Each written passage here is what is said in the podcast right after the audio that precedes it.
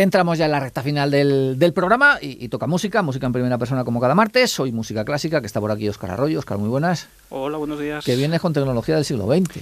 Vengo como los, como los salvajes, que diría alguno, con un CD de la mano metido en el bolsillo. Porque normalmente ya desde hace mucho tiempo eh, siempre nos traes eh, formato digital, eh, MP3, bueno, sí. mandas correos y, y estas cosas. Sí, sí, y, y, menos mal que tenemos todavía aquí, aquí, un CD que funciona, que no está quitado que de aquí cuatro días deje de funcionar. Ahora, ahora el, streaming, el streaming lo invade todo y yo esta mañana le he dicho a ChatGPT, digo, ChatGPT, ¿qué llevo a la radio? y me ha hecho ChatGPT que me cogiera un CD y aquí vengo con mi CD tradicional.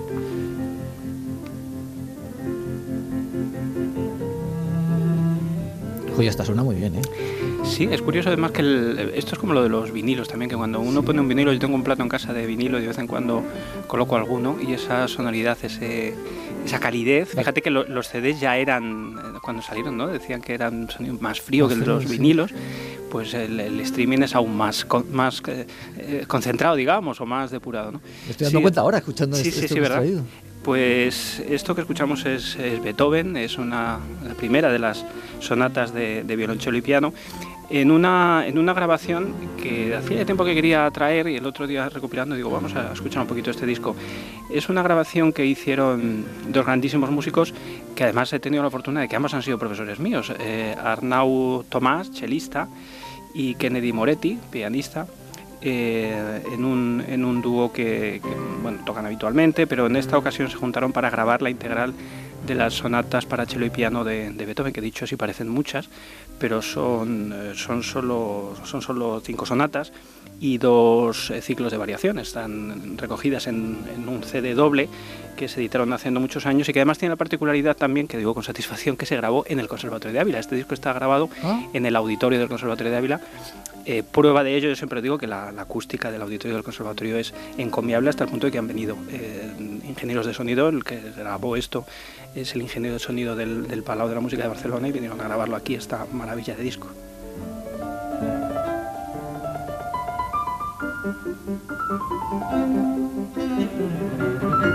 Ese mismo piano y esa misma sala es la que nuestros chavalitos de primero de elemental hacen en sus audiciones. O sea que, bueno, poner, disponer de medios así para, la disposición del público de Ávila yo creo que es un privilegio y es bueno que la gente lo sepa, que eso está ahí.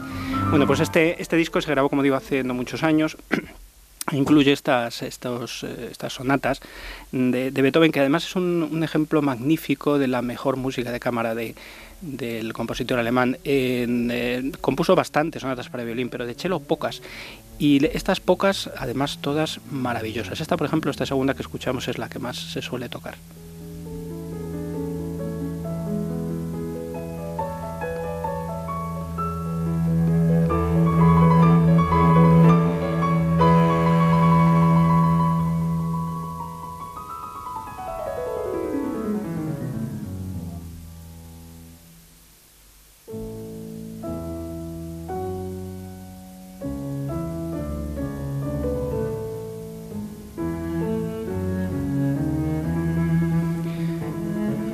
Arnau Tomás, el chelista, es eh, principalmente conocido por, por eh, formar parte del Cuarteto Casals, uno de los cuartetos de cuerda, seguramente el cuarteto de cuerda más importante de España, de los más eh, prestigiosos de Europa y lleva ya muchos años girando por todo el mundo.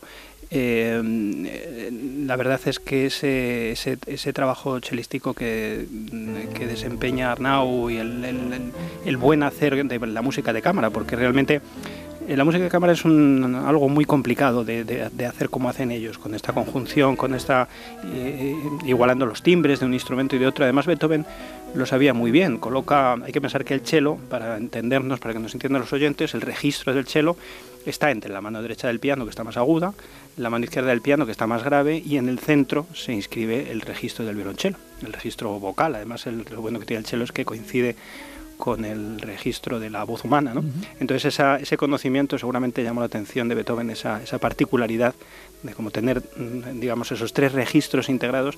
Por eso plantea bastantes retos a los instrumentistas cuando tocan estas piezas, porque es complejo de articular la, la igualdad de timbres, la conjunción, el, el, el empaste sonoro, ¿no? Eh, pero estos dos artistas lo hacen maravillosamente.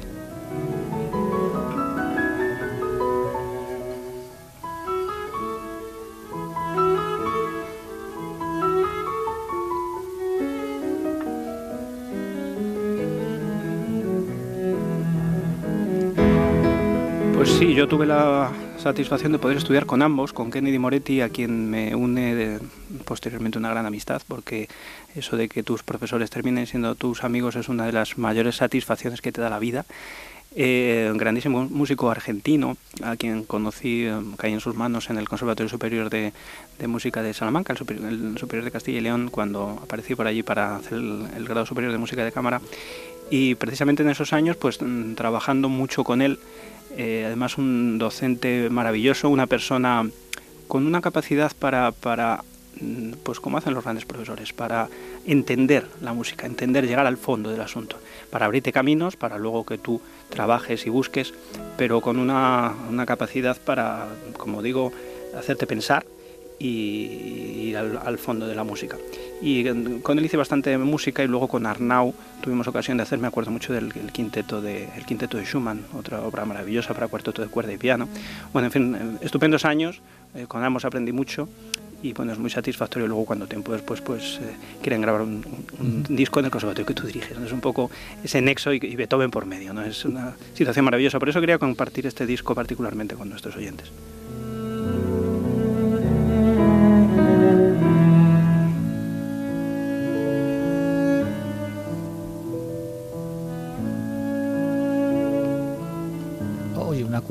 Tuvieron que hacer muchos, eh, muchas pruebas hasta que, eh, hasta que salió esto, porque mm, a la primera me imagino que no saldría, o sí, no sé.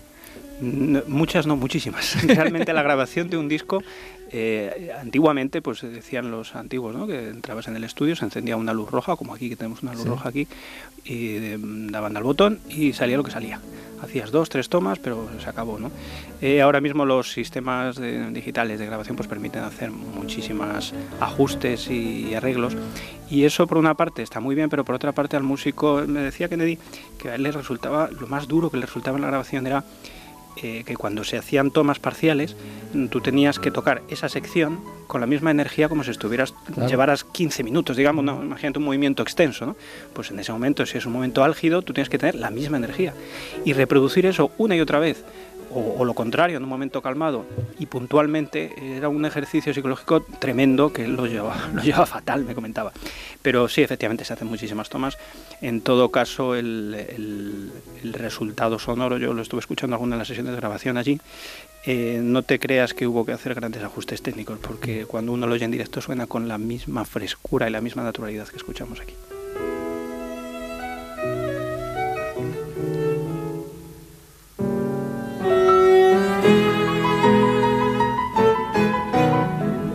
Como digo, Beethoven escribió cinco sonatas. Eh, las, em, las primeras están en torno a los opus, bueno, opus 5, eh, eh, opus, opus 5 las dos primeras, opus 69, por el número de orden podemos saber más o menos el momento cronológico de la vida de Beethoven, pero las dos últimas ya son opus 102. Eh, número uno y número dos. Estas sonatas ya son, se adentran más en ese periodo de Beethoven, del final de su vida, en el que él investiga una manera de hacer musicalmente que luego conduciría a grandes obras como la novena sinfonía, eh, en las que la música se vuelve, más conceptual, ¿no? estructuralmente, en la que él compone, eh, él compone música para él, es una música más reflexiva. Aquí tenemos un ejemplo en esta cuarta sonata.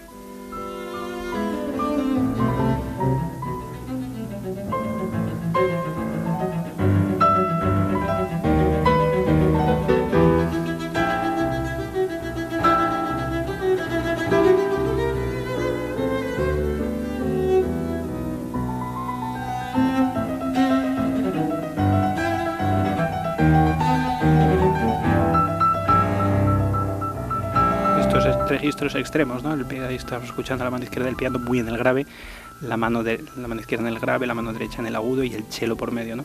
Esos registros extremos, ese trabajo de investigación, esa búsqueda, que al final es la, el, el, sino de cualquier músico, ¿no? La búsqueda permanente, por una parte el compositor en buscar nuevos recursos creativos, el intérprete en buscar cómo traducir esa partitura y bueno, pues todos esos elementos eh, los encontramos en esta música.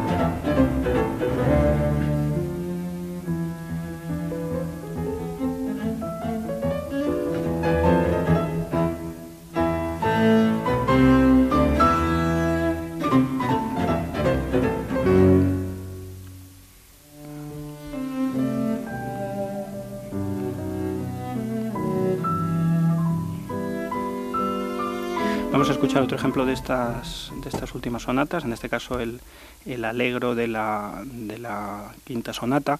Eh, un, un, ejemplo, por ejemplo, de, de tema muy particular, porque es poco cantable.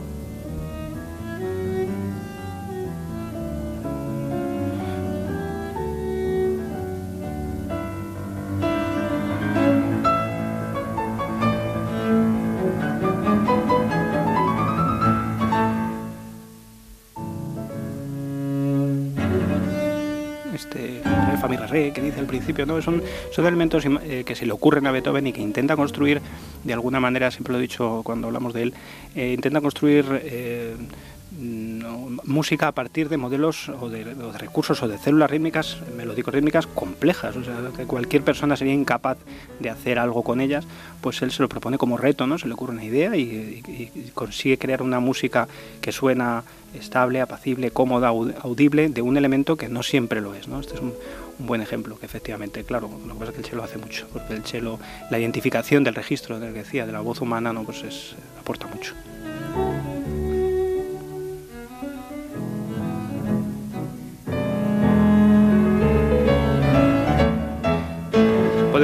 Te parece, Luis, con uno de los últimos movimientos de esta sonata, el Alegro Fugato, el último, de la, el último movimiento de la quinta sonata en el que, como siempre, como los grandes, pues vuelve, Beethoven vuelve a Bach, vuelve al, contrapunto, vuelve a la imitación canónica mm, de lo que supone una fuga, un fugato en este caso, que hace que la música sea aún más especulativa, no sea, no sea una música necesariamente expresiva, sino un maravilloso ejercicio de composición que, como los que Beethoven eh, realizaría en la gran fuga del, penúltimo de los cuartos de cuerda o en otras obras, ¿no? Pues esta, esta forma de componer, esta, este esa música especulativa ¿no?